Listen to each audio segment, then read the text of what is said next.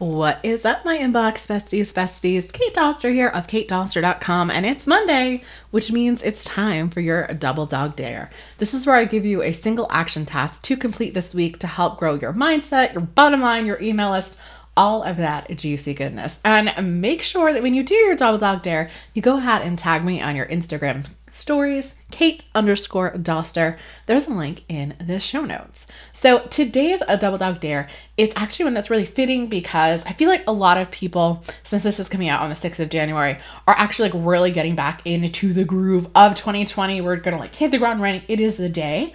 I want you to go ahead and take a couple of minutes. If you didn't do so, last year to go ahead and do a tools audit. What subscriptions do you have, whether they are annually or monthly?